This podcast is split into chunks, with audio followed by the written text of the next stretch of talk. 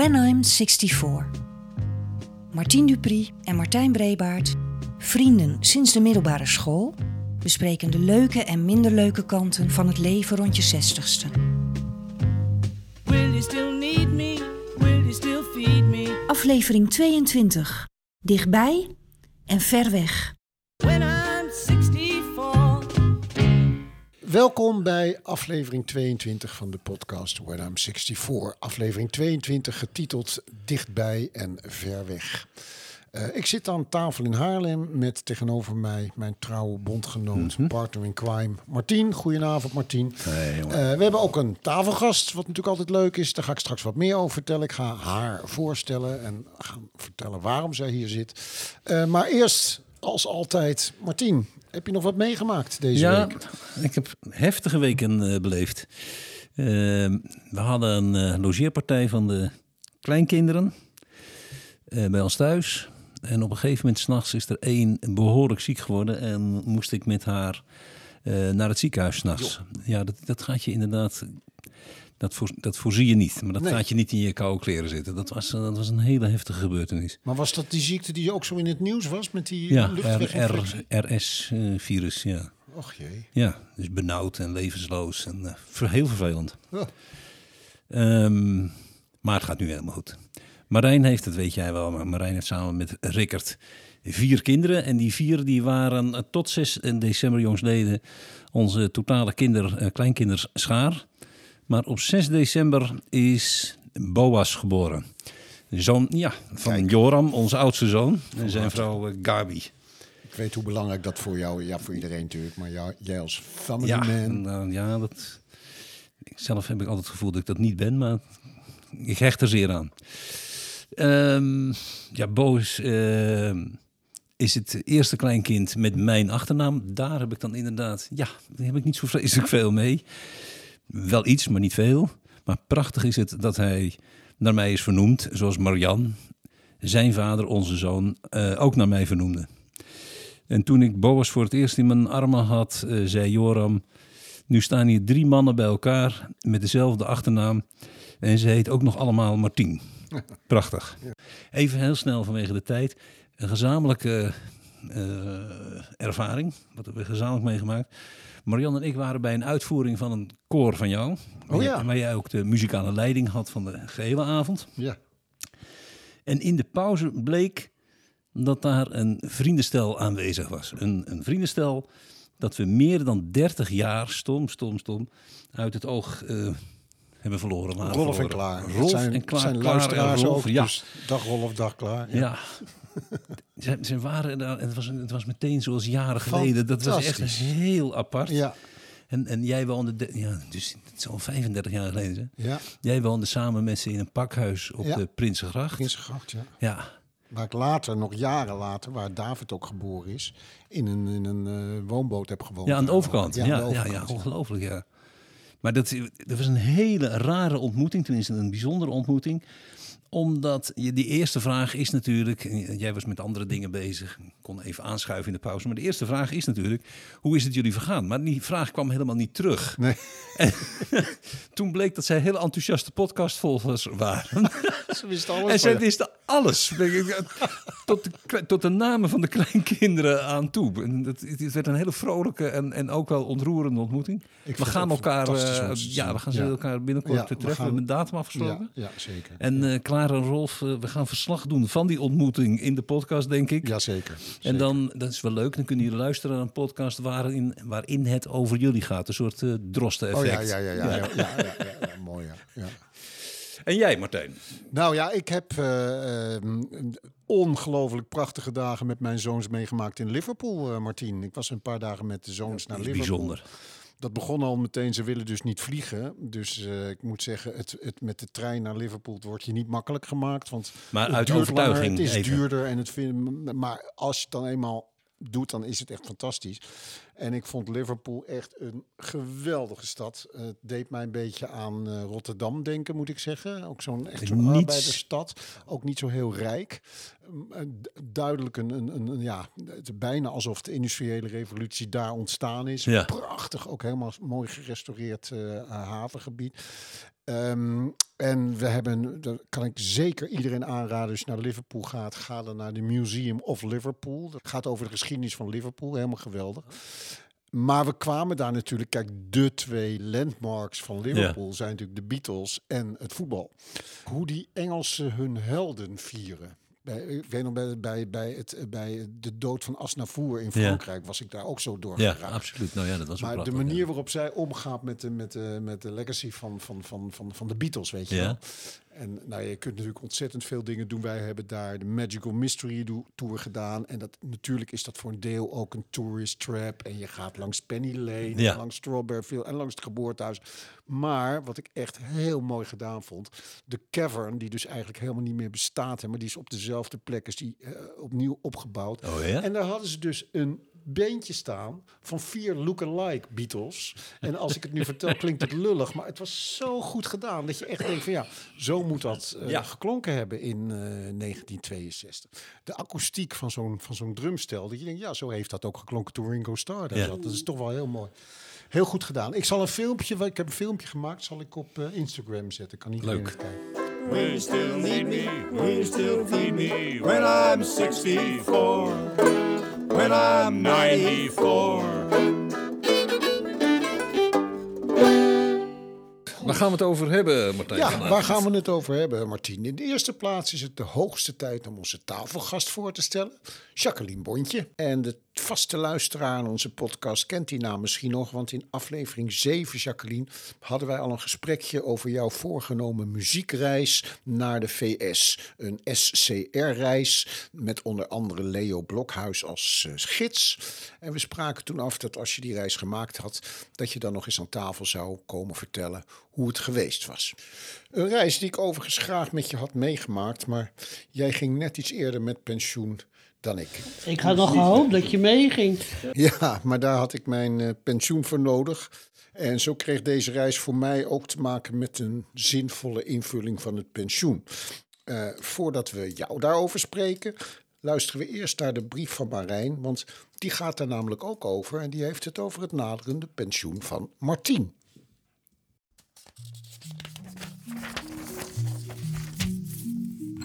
Brief aan mijn vader. Elke aflevering schrijft Marijn Iwema een brief aan haar vader Martien. Vandaag de brief van dinsdag 20 december. Hi pap. Het nadeel van het zijn van een psycholoog is dat je weinig positieve verhalen hoort. Zelden kom ik mensen tegen met een ontentsien jeugd. Vrouwen die een positief bevallingsverhaal hebben en daarna moeiteloos op een roze wolk klommen. Of van mannen met een zorgeloze, flitsende carrière. Ja, toegegeven, ik geloof ook niet dat zo'n kabbelend leven per se zorgt voor het gevoel van gelukkig zijn. Tegelijkertijd vind ik het soms ook lastig. Er zijn eigenlijk geen levensfases waarin ik niet bekend ben met de moeilijkheden. Ja, zo ook met het leven na het pensioen. Meestal komen mensen bij mij omdat ze daarin zijn vastgelopen. Niet omdat ze er nou zo enorm van genieten, zoals op alle Hallmark-kaarten staat. Vaak is het toch zoeken naar hoe het leven daarna in te richten. Ja, mensen voelen zich hierin heel vaak alleen. Het zwarte gat wordt wel beschreven, maar ja, je wordt je toch vooral geacht om te gaan genieten van je pensioen. Ik zie heel veel gevoelens van schaamte en schuld in de periode van pensioen. Het is lastig wanneer je terugverlangt naar je vaste structuur. Niet goed weet wat je nou echt leuk vindt om te doen. En met wie dan? En ja, nogal een onderbelicht stuk, maar mensen hebben vaak helemaal niet de financiële ruimte om te doen wat ze echt willen. Nou, jouw pensioen komt steeds dichterbij, pap. Ik vind het nog steeds heel moeilijk om me voor te stellen hoe jij bent zonder drukke agenda. Ik ken je eigenlijk niet anders. Hoe kijk jij daar nu eigenlijk tegenaan? Ben je er klaar voor? En gaat het voor jou een zorgeloze periode worden? Of is die periode nog helemaal blanco? Want ja, dan is het misschien wel tijd om daarover na te gaan denken. Kus! Ja, Marijn, een zorgeloze periode. Dat, eh, ik, ik zou het heel graag willen, maar het past niet erg binnen mijn eh, karakter, geloof ik. Ehm, het, het is lastig. Ik, ik zou, eh, jij zegt, het komt nu toch wat dichtbij. Ik denk dat eh, in, in het hoofd van degene die binnenkort pensioneert, het altijd ver weg is. Je houdt dat toch op de een of andere manier ver weg. Kunt je het niet goed voorstellen. En als ik er echt over nadenk, dan heb ik op dit moment eh, twee dingen die mij bezighouden. Eén, hoe ga ik dat doen als ik eh Marian, jouw moeder, de hele dag tegenkom in één ruimte? Dus daar moeten wij toch een manier vinden om, om anders met elkaar om te gaan dan nu. En twee, ik kan ontzettend goed niks doen, vind ik zelf. Veel kranten lezen, muziek luisteren. Maar de dagen glijden dan wel tussen je vingers door.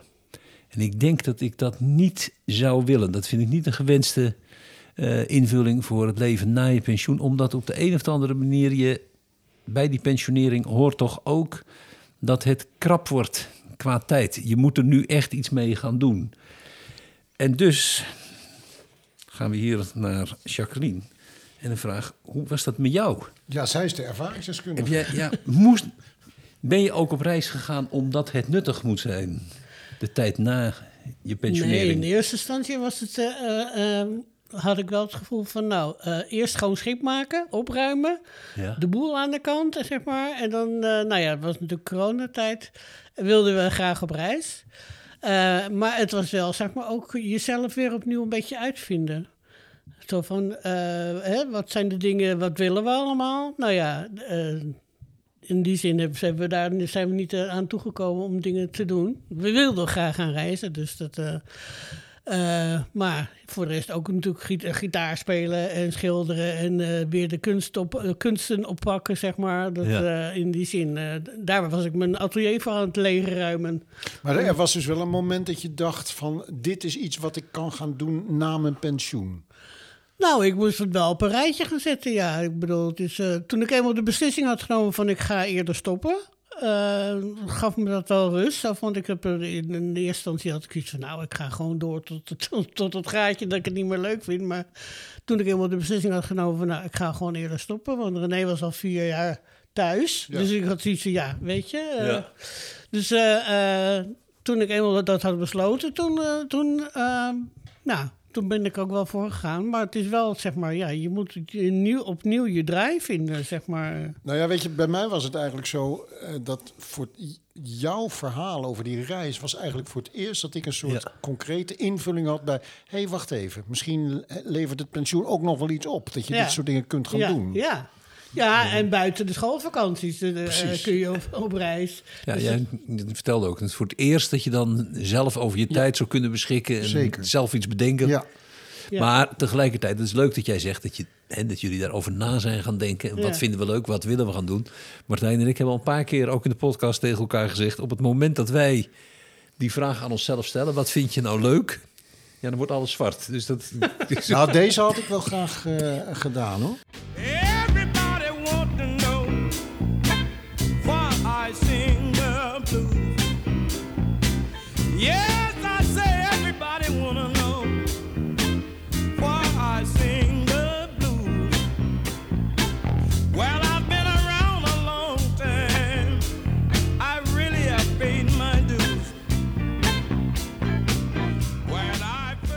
Maar ik kan haast niet wachten, Jacques, totdat je wat vertelt over De reis hoe, de, hoe de reis zelf was, hoe het Ja. was. was. Was was meneer Blokhuis er de hele tijd bij? Nee, die kwam de tweede week. Die kwam vanaf Memphis. eh, is hij, eh, want hij was er eh, voor filmopnames, was hij op eh, Haiti, geloof ik.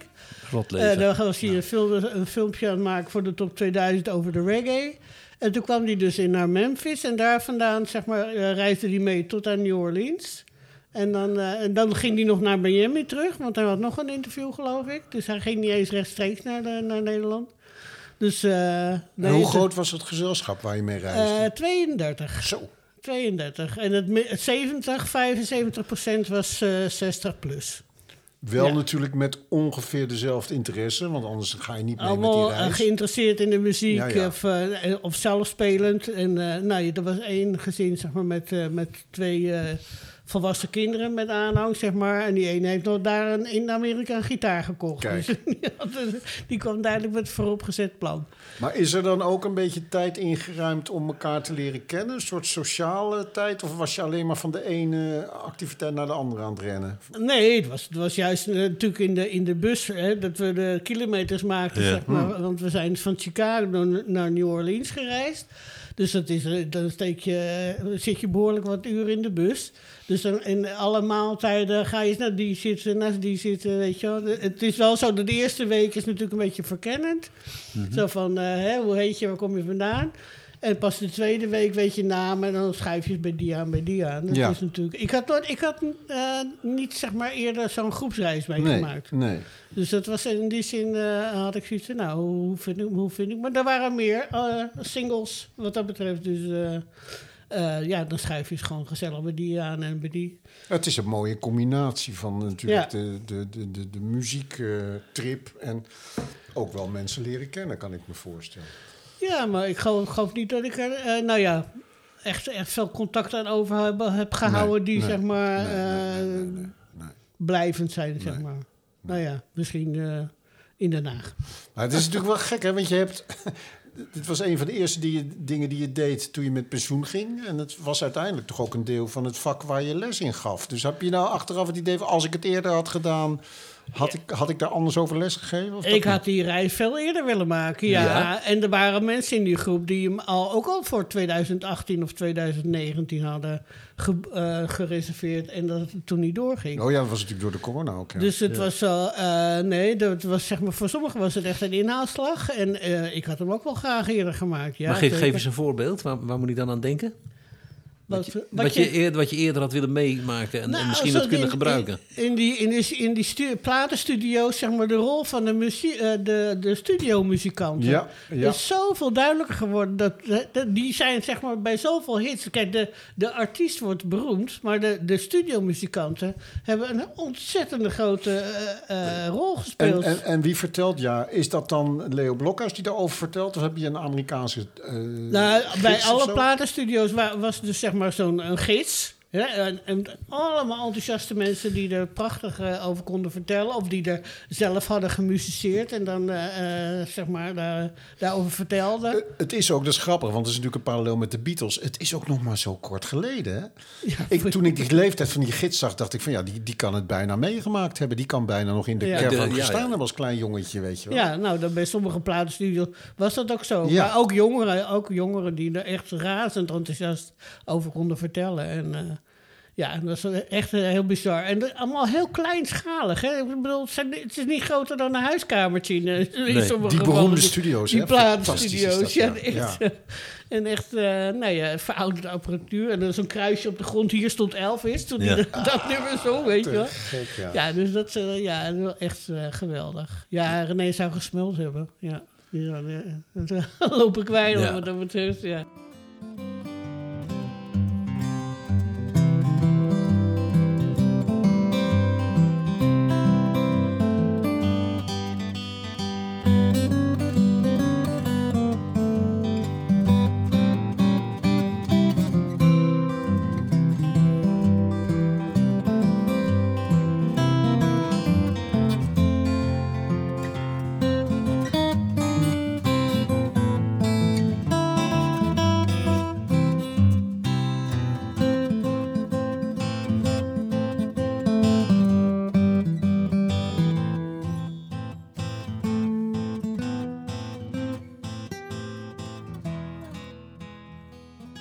Onvergetelijke reis, Jacques, is natuurlijk, je geeft het zelf aan, maar is ook gekleurd door het plotseling overlijden van Ja. jouw man René. Ja. Waarmee je eigenlijk de plannen voor deze reis gemaakt had. Ja.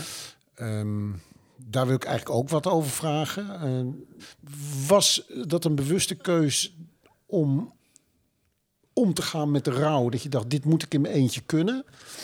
Nou, ik heb er vier nachten van wakker gelegen. Toen Ja. ik die, die reis zeg maar, eenmaal eh, voorbij zag komen zeg maar, op de, in de brochure en op het, eh, de nieuwsbrief op het internet, geloof ik. Ik denk, potverdorie, dat is precies de reis die, ik had, gehad- die we hadden uitgestippeld. Wa- waanzinnig.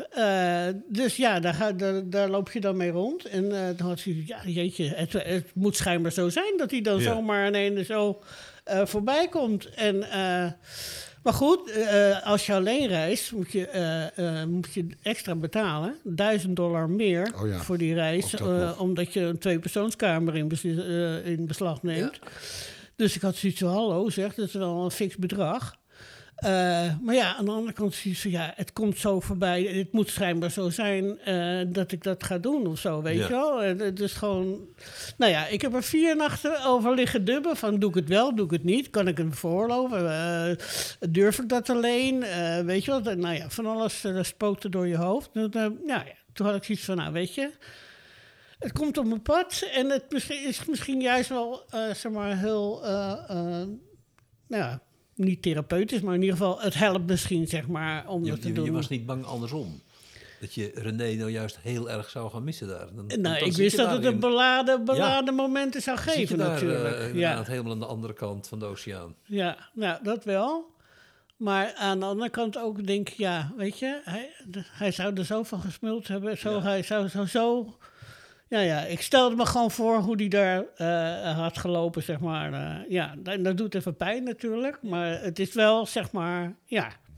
Omdat je dat samen hebt gepland, eh, was het gewoon toch... Had ik zoiets van, ik moet het gewoon doen. Moet het gewoon doen.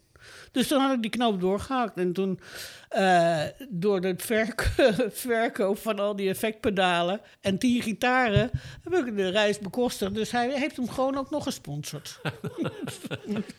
Ja, Jacqueline, eh, we, ga- we gaan er straks ongetwijfeld eh, over verder. Maar dit lijkt me wel een, Martijn, lijkt me wel een juist moment om eh, de bijdrage van Francisca eh, in te starten. Want als ik het goed begrepen heb, ik heb hem nog niet gehoord, eh, heeft zij het ook over het verlies van Van partner. partners, ja. Ja.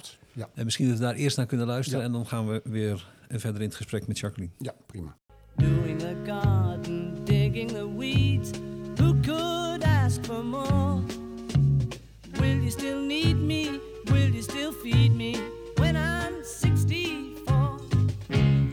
Ik vergeet nooit hoe mijn vader op eerste paasdag in 2012 de deur opendeed voor de dominee die voor de deur stond en die hem kwam condoleren met het overlijden van mijn moeder.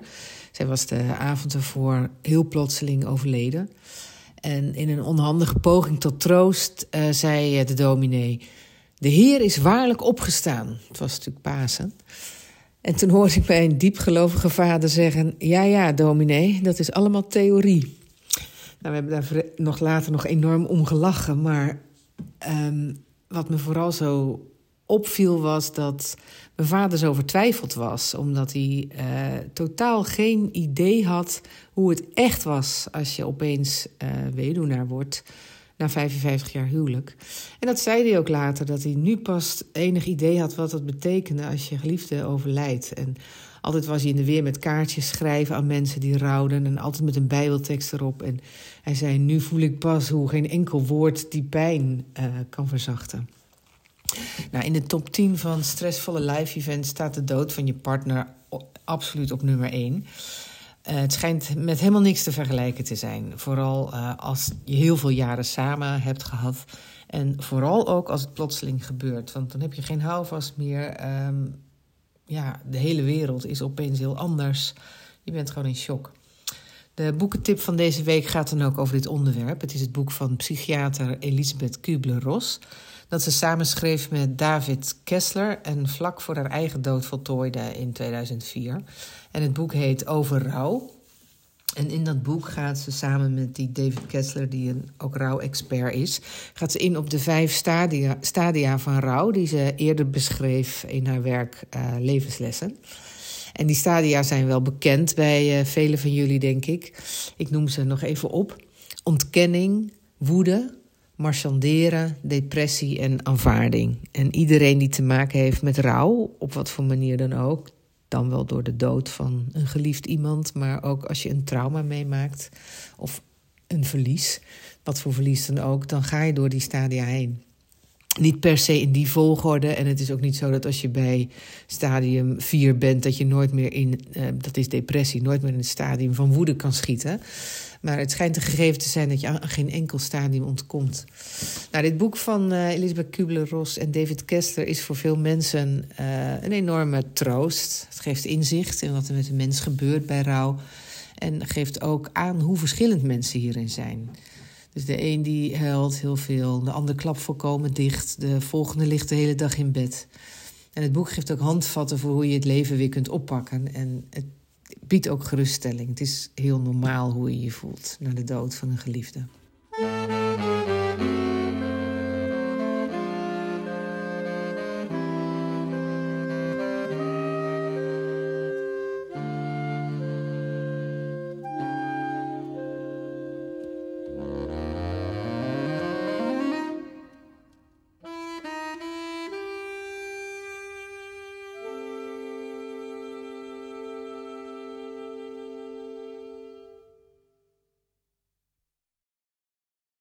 Jacqueline, ik zat een beetje op jou te letten toen ik het verhaal Mhm. van Francisca hoorde. En ik zag je op, op een gegeven moment zag ik je eh, knikken, alsof je Mhm. dingen herkende die zij vertelde. Eh, de woorden doen er niet toe. Eh, jij hebt natuurlijk meegemaakt dat binnen een absurd korte tijd plotseling René overleed.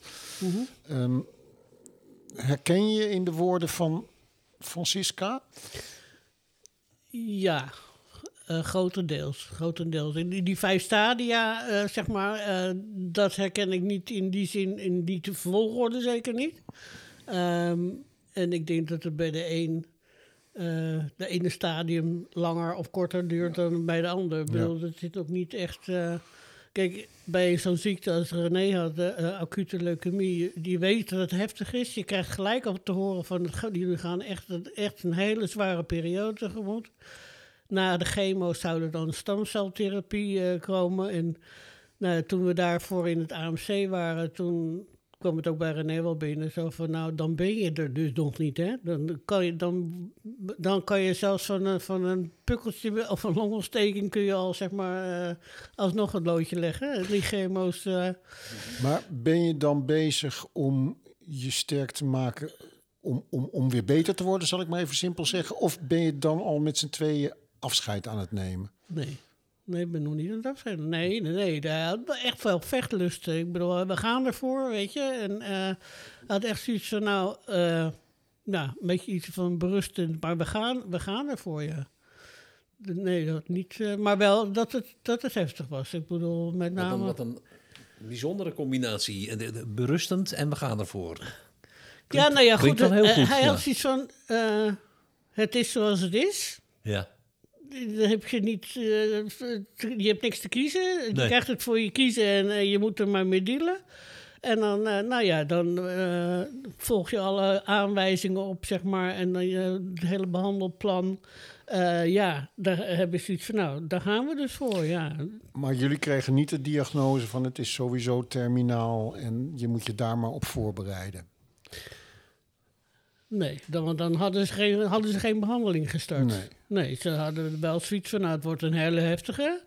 Eh, je gaat echt door grote, nou ja, diepe dalen zullen, er zullen er komen. Maar ja, er was, was wel hoop.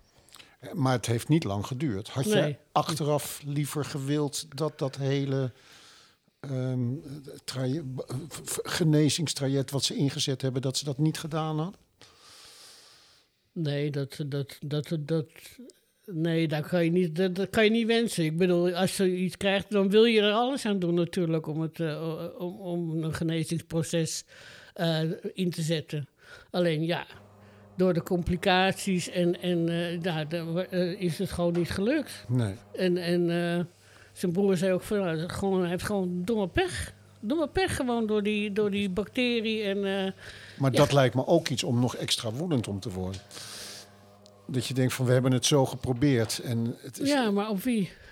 dat is waar op wie. Ja. Op wie? Ik bedoel, de, het Nou, verplegend ik, ik, ik, personeel... kan het zeggen, ik zie me al scheldend staan in het ziekenhuis. Hoor. Niet, niet zozeer Nee, het verplegend hebben- personeel, maar doktoren dan meestal. Nou, die hebben echt eh, alles dat- gedaan. En eh, eh, die laatste dag, eh, ik was nog op bezoek geweest en eh, ik was om een uur of acht naar huis gegaan. En ik, werd, ik was koud terug in, in Haarlem en toen werd ik gebeld dat, die, dat, ze, dat het niet goed ging en dat hij op de IC lag. Nou, ik weer terug, was ik om tien uur weer in, in Nieuwegein. Heb ik er tot, eh, tot twaalf uur bij gezeten. Toen zei ze van, nou, het ziet er nu kalm uit. Eh, hij gaat nu, eh, eh, gaat u me ook maar naar huis om te slapen? Kunt u morgen om half acht bellen? of we hem op de medium care of op de intensive care houden? Nou, eh, en om, eh, toen was ik dus zeg maar om een uur of twee thuis. En eh, ik werd gebeld en eh, toen was het al over. Ja. En daar hebben ze met z'n zessen hebben ze, hebben ze staan werken om eh, te, ja, te reanimeren. Maar, dus het is niet gelukt. nee. Nee. Maar toen was er dus bij jou en, en bij René ook, neem ik aan, een moment gekomen dat je toch realiseert van het gaat niet goed. We, we moeten ons voorbereiden op. Nee, daar heb ik de tijd niet voor gehad. Want hij was, hij was zo naar van die tweede chemo. Dat je, die, die kon bijna, hij kon zo kort ademen, hij kon bijna niet praten. Hij kon bijna niet communiceren. Dus je kan alleen maar dan een hand vasthouden of eh, naast hem zitten. En, eh, nee, En voor jou? Nou ja, in de, in de heen en weer naar, die, in, naar Nieuwegein, zeg maar, eh, in de auto heb ik me wel gerealiseerd van... Het ziet er heel heftig uit. Ik bedoel, stel je voor dat. Hè? Ja. Maar ja, dan nog kun je je dat niet voorstellen. Nee, je kunt je het niet voorstellen natuurlijk. Kun je, Nee, nee, kun je, kunt er geen... eh, nee. nee. Dus ja, Nee. je, je denkt wel in je achterhoofd van het zou zomaar kunnen. Dat het, eh, eh, volgens mij- ziet er niet goed uit, maar je kan het je Wij- niet wij- voorstellen. Jacqueline, en ik ben Martien voor de, voor de luisteraars. Wij, wij kennen elkaar niet. Nee. Maar je komt wel extreem levenslustig over. als je dit vertelt. Jacqueline, niet? ja, zeker. Ja. Niet te geloven. Is dat, want eh, ik, ik kan me voorstellen dat als je, je partner ziek wordt... dat je dus zo'n stadium als woede... Ja. en in rouwverwerking al hebt voordat het overlijden plaatsgevonden heeft. Hè? Dus Ja. op de omgeving, op de arts, op het ziekenhuis, ja, hè? ook, de ja, nee, verzorging. maar ook hè? de waarom hij? Waarom Ja. nou die Ja, ziekte? ja. Ik bedoel, hij had Ja. in 2014 al darmkanker gehad. Ja. Nou, daar was hij, hè, daar was hij bovenop gekomen. Ik heb zelf een baarmoederkanker gehad. Dus ik, ik bedoel, we hebben al het nodig gehad. Ja. Waarom dan nog weer? Nou ja, maar goed, dat, daar krijg je ook geen antwoord op. Dus dat heeft, heeft geen zin. Nee, bleef er ook niet in hangen, zeg maar. dat heeft geen zin. Nee. Ja, en, en René was natuurlijk zelf ook niet oud. 69 Ja, nee, daarom. Dus, maar- En een maandje. Ja. 69 en een maandje. Ja, En heb je veel van die goed bedoelde teksten gekregen... waarvan je, zoals Francisca uiteindelijk... eh, Francisca zei, uiteindelijk merkt van... ja, het, het, het helpt toch ook niet? Nou, n- niet zoveel teksten gehad. Ik heb, ik heb een boekje gelezen van Jos, eh, Jos eh, van der Brink. Nee, Ja, Jos- Jos Brink. Jos Brink. Ja. En die heeft er ook al over een eh, boek over rouw ge- Ja, geschreven. klopt. Dat, dat, vond ik wel, dat vond ik wel heel aangrijpend. En, en, Rauw op je dak heet dat toch, dat boek? Ja, vond ik heel erg Ja, goed klopt. geschreven. Eh, en voor de rest heb ik een, een, een fantastische vriendengroep die me echt Ja. aan alle kanten op, opgevangen heeft. Ja. En, en, eh, en nou ja, dat waren ook vrienden van René. Dus ik bedoel, die, die kenden hem van- vanavond het gehoord. Ja. Dus dat, dat heeft me gewoon, die hebben me gewoon echt geweldig opgevangen. Eh, ik probeer het een- plek te geven, zeg maar. En, en eh, ehm, ja, je moet jezelf weer opnieuw uitvinden eigenlijk. Ja, Ja. Maar dat is, dat is dan in, wel in een hele korte tijd twee keer, ja. Ja, precies. Zeg maar. En, en, want want hoe, hoe, hoe ziet het er nu uit, de tijd na je pensioen? Nou ja, ik probeer veel te sporten. Dat had ik Echt eerder moeten doen. Oh. en eh, eh, nou ja, nu even met die staaroperaties even niet. Maar eh, ik probeer veel te sporten. Ehm, en voor de rest, ja, veel naar de musea mogen weer. Dus Ja. ik, eh, nou ja, flink veel tentoonstellingen, theater. Eh, en voor de rest, ja, was ik op weg om mijn atelier uit te ruimen. En eh, dat, dat moet ik gewoon eh, in het nieuwe oppakken, jaar ja. weer oppakken. Ja. En dat het dan, want ik wil gewoon echt nog wel productiever worden. Nou ja, ik ben nu dan, nu kan ik de, de troep laten liggen in de huiskamer eh, bezig. Maar eh, nou ja, ik wil gewoon eh, weer, weer allerlei dingen gaan doen. Ja. Als ik dit zo hoor van Jacqueline, denk jij daar überhaupt wel eens over na? Dat je partner plotseling komt, eh, komt te overlijden. Voornamelijk op momenten dat Marianne zegt... als ik kom te overlijden, zou je dan nog iets nieuws beginnen? dat denk ik niet, nee. Dat weet ik eigenlijk wel zeker van niet. Eigenlijk kun je er niks meer voorstellen. hè? Nee. Nee, nee, dat, nee. Gek je, is dat, je hè? doet al jaren dingen samen. Ja, jullie dat 30 jaar zei je, hè? Dus Ja. het- ja, dit- Nou ja, daarvoor hadden we samen gewoon, maar voor het, het, Ja. het kopen, eh, kopen van een huis zijn we toen toch maar getrouwd.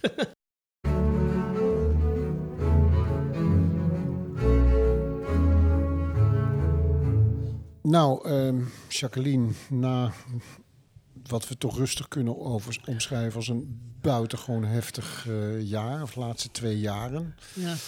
Ehm, als we het een beetje proberen af te ronden voor vanavond. Wat is er veranderd na het verlies van René? Na het met pensioen gaan? Hoe is, hoe is, hoe is het leven nu? Hoe is het leven nu? ja, nou ja, nog steeds zoekende in de zin van dat je weer eh, goede bezigheden eh, probeert te creëren. En ik had die opdracht bijvoorbeeld, waar, waar ik nu zeg maar, voor de kerk aan bezig ben, die lag er al een jaar. En toen hadden ze wel zoiets nou, begrijpen dat je er nu helemaal je hoofd niet aan staat. Maar goed, op een gegeven moment kom je dan toch in een soort vaarwater van, nou, ik, eh, ik wil dat soort dingen weer gaan doen. Dus ik- die heb ik nu opgepakt, die ben ik aan het uitvoeren. Dus eh, eh, ja, dat is weer creatief bezig zijn op een of andere manier. Eh, nou ja, wat ik al zei, veel musea, theater Ja. en concerten. Eh, dat vult het natuurlijk alweer aardig. En eh, ja, ehm, aan de andere kant kan ik ook bijvoorbeeld, wat jij zegt, zo'n hele ochtend aan de krant. En dan denk ik, oh, wat heb ik nou gedaan de hele ochtend? Nou ja, heel intensief de krant gelezen. en kopjes koffie. Dat is aan de ene kant natuurlijk het voordeel. Ik sta ook later Ja, op. heerlijk. Hè, Maar je, eh, je maakt geen herinneringen, dat is het eigenlijk, hè? Nee, ja, dat, dat, eh, dat is het alleenige, zeg Ja. maar. Kijk, eh, René was een eh, gitarist en die zat altijd te pielen en te pingelen en, te- en, en dingen uit te proberen. En het is gewoon nu heel stil in huis. Ja, ja, en ik moet er echt af en toe gewoon aan denken dat ik de radio aanzet of zo, want anders is het gewoon echt stil. Stil, ja. En eh, dus ja, dus, dat is gewoon lastig af en toe. Dan ja. komt het even binnen en dan, eh, ja, dus dan moet je weer even, Ja. moet je weer even door. Maar je moet het zo doen. Ja, niet specifiek, maar dit gaat natuurlijk steeds over eh, mensen rond de 64 de, de, de podcast. Wij hebben al een aantal keren van mensen eh, te horen gekregen en gelezen in een, aantal van die zelfhulpboeken. Het heeft geen zin om tegen jezelf te zeggen: ik moet gelukkig zijn of ik moet dit of dat. En zoek uit wat vind je leuk. Nou, grote kans dat je daar nou meteen in een ernstige depressie schiet. Maar wat helpt is het stellen van doelen. En dan inderdaad zo praktisch mogelijk. En als jij nu zegt, ik, ik pak dat werken eh, weer op. Ja, dat begrijp ik wel, denk ik.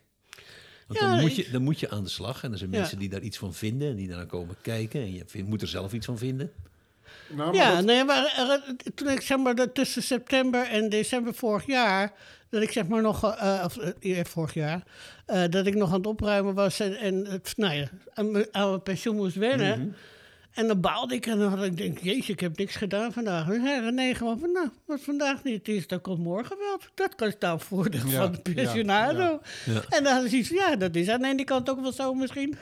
maar aan de andere kant, ja, is dat, voelt het, het de, ja, je arbeidsethos zo van doorgaan, de structuur in je dag en eh, weet je wel zo. Dat, dat zoek je, dan, ja, dat moet je nu zelf doen. En dat wordt ja, een ander soort, eh, ander soort eh, ritme krijg je dan wel. Want ik bedoel, ik sta nu niet meer om half zeven op. Dus, en, en dan doe ik het inderdaad wat rustiger aan. En nou ja, Wat ik Jacqueline ook heb horen zeggen, is dat de vrienden om je heen ja. heel belangrijk zijn. Mhm. Hè? Dat sociale... Ja, ik, ik heb natuurlijk geen familie meer. Nee. Eh, dus eh, eh, geen broers, geen zussen, geen, eh, die, die zijn er niet. Dus ja, ik, ik, ik klamp me vast aan vrienden, inderdaad. Ja. ja, ja. En zij kijken gelukkig heel erg naar mij om. Ja, zeker. Dat is Ja. een godsgeschenk. Ja, Het is een van de voorwaarden om een gelukkige eh, derde levensfase te hebben. Ja. Lezen wij ook steeds. ja dat je gewoon... Ja, ja, ja. En dat moet je zelf eh, ook eh, goed onderhouden. ja, nou ja daar Daar scoor ik dus echt voor. een eh 1,2, denk ik. Nou ja, maar daarom is het, want dat geldt Ja. voor mij ook. Ja. En als je nou zo'n verhaal hoort, dan denk je toch weer een keertje van, we moeten daar zorgvuldiger mee zijn.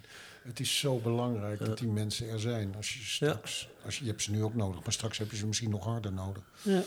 ja, je kan geen dingen op, de, op zijn beloop laten. Hoewel het inderdaad, zeg maar, wat jullie eh, ook hadden met die vrienden... dat je vrienden eh, eh, heel lang niet ziet en je ziet ze weer... en dan is dat Ja, als, als de dag van gisteren. Ja, dat is Ja. Ik bedoel, dat, dat Klopt. pakt het dan zo weer op. Ja. En dat, eh, dat is ook wel zo. De, eh, Oh, dan maak je de, dan maak je de uitzending ook wel mooi rond mee, vind ik. Dat Ja, we dan ook weer ja. eindigen met waar we begonnen zijn met, Ja. met, met, met Rolf en met Klaar. Ontzettend bedankt, eh, Jacqueline, voor eh, het delen van je graag verhaal. gedaan. Nou. Ik volg jullie podcast eh, regelmatig. Mooi zo. Ik kan ze niet allemaal eh, gehoord hebben, maar... Je kan ze allemaal terugluisteren. De quote van Colt. Ja, de quote van vandaag komt uit een Sanskriet boek. Dat heet, hij is een beetje moeilijk hoor, even wachten. Subhashitarnava. En dat betekent letterlijk eh, eh, eh, golven van poëzie. En eh, dat gaat dus over afscheid. Het luidt, ook de veraf vertoevende kan ons nastaan. En ook de in onze nabijheid vertoevende kan ons verre staan. Wie in, on- sorry. Wie in ons hart woont, is ons nabij, ook al ware hij in de verte. Wie niet in ons hart besloten ligt, blijft ons verre, ook al ware hij in onze nabijheid.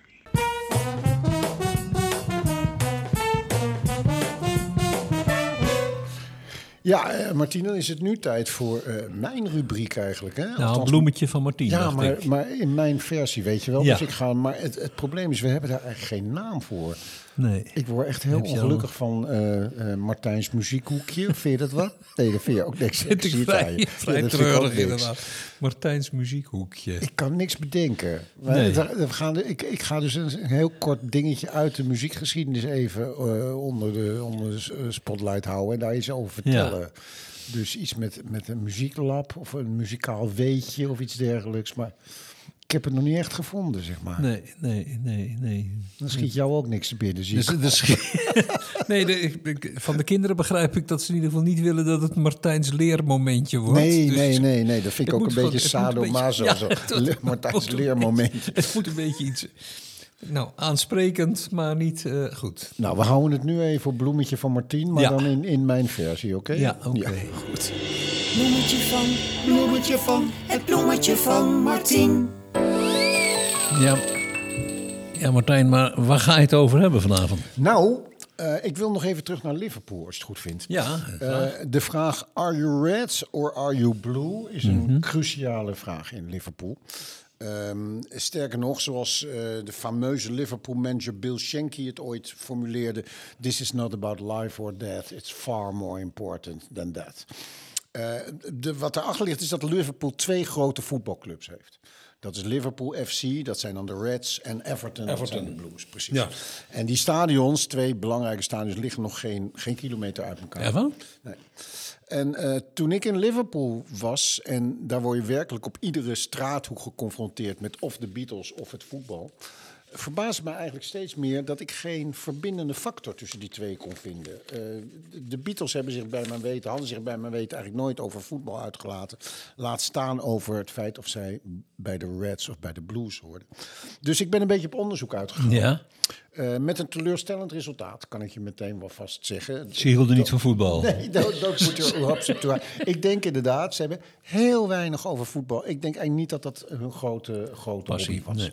Maar dan nog, kijk, in Liverpool zijn echt families uit elkaar gescheurd vanwege het red or blue eh, Mhm. eh, item. Dus ze moeten daar op de een of andere manier toch mee te maken hebben gehad. En een andere eh, waarschijnlijke oorzaak is dat manager Brian Epstein tegen ze gezegd heeft van jongens, laat je daar nou maar niet over uit, want dat kost je ongetwijfeld een heleboel fans. En, eh, Wat je ook doet, het kost je 50% Precies, van je fans. Ja. Ja. Eh, maar ik vond het toch leuk om te kijken of ik niet een paar Liverpool, of eh, sorry, voetbalfeitjes kon vinden. En ik heb er een paar als je het goed vindt. Ja, vertel. Ehm, in de eerste plaats de fameuze hoes van Sgt. Peppers. Dat weet je ook Mhm. meteen. hè? Ja, Die- ja, ja, die- ja, die ja. ik ben ook 66, ja. Ja, precies. Ja, Moet je toch nog eens goed kijken. Want ehm, direct achter Marlene Dietrich en naast Lewis Carroll staat het eh, voetbal, het staat het beeld van eh, Albert Stubbin. En eh, Albert Stubbin was ooit een spits bij Liverpool in 1946. Dus toen lagen die jongens echt ook nog in de wieg.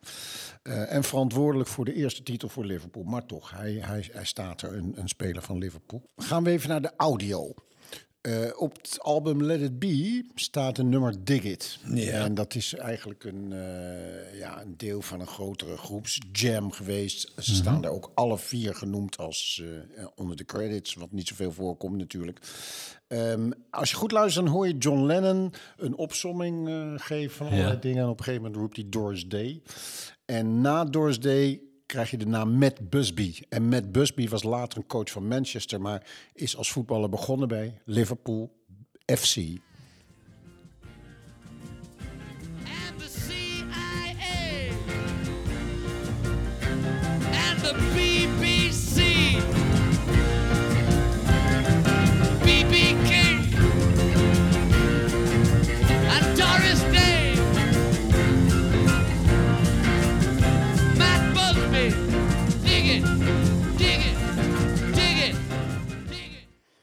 Nog een leuke.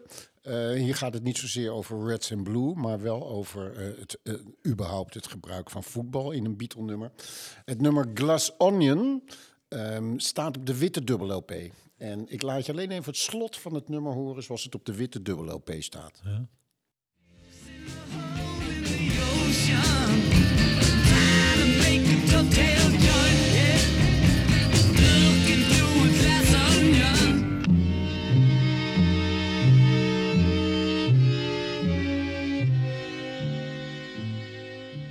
mooi hè, met die spookachtige strijkers aan het Ja, einde. bijzonder. Ja, absoluut. Oké, nou laat ik je horen hoe het eh, de andere versie.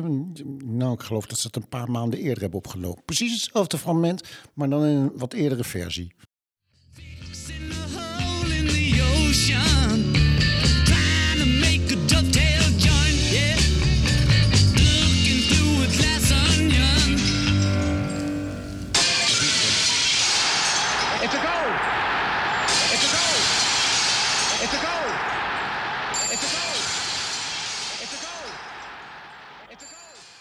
Grappig hè?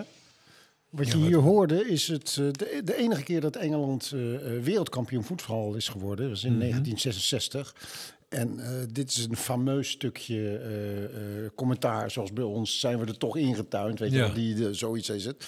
En dat hebben ze oorspronkelijk gebruikt in het einde van Glass Onion. Maar later, niemand weet natuurlijk meer precies waarom, maar is dat vervangen door strijkers. Ik zei al, het is niet veel, maar het is in ieder geval weer eventjes een klein stukje geschiedenis. Ja, eh, een klein stukje voetbal in de, in de, in de Nou, wat, mij, wat mij verbaast is dat, dat je deze nummers herkent. Ja. Dus juist niet het laatste fragment, maar de eerste twee wel. Ja, ja, nee, zeker. Je kunt mij vragen over de witte LP wat je wilt, maar er komt geen antwoord uit. Maar het ligt dus wel op de een of de andere manier in je geheugen. Ja. En wat ook, nog heel, wat ook nog heel mooi is, is als je... Nou, je kent natuurlijk het prachtige nummer Eleanor Rigby van Ja. de Beatles. En dat komt uit de film Yellow Submarine. En daar heeft het dus allemaal ehm, ge- getekende ehm, eh, eh, graphics. En daar zit een uitgebreide voetbalwedstrijd in tussen, eh, een, Oh tussen een team... Een gestileerd team met rode shirts en een gestileerd team met blauwe, Blauwe, shirts. Dus ja, nu pas realiseer ik me... Oh ja, dat is natuurlijk gewoon echt een Liverpool-citaat Ding, wat ze ja. daar laten zien. Dus toegegeven, het is niet zoals Elton John met zijn voetballiefde. Die eh, had zijn eigen Watford FC, was zijn Ja. eigen voetbalclub, zoals je weet. Maar het is in ieder geval iets, de Ja. Beatles en voetbal.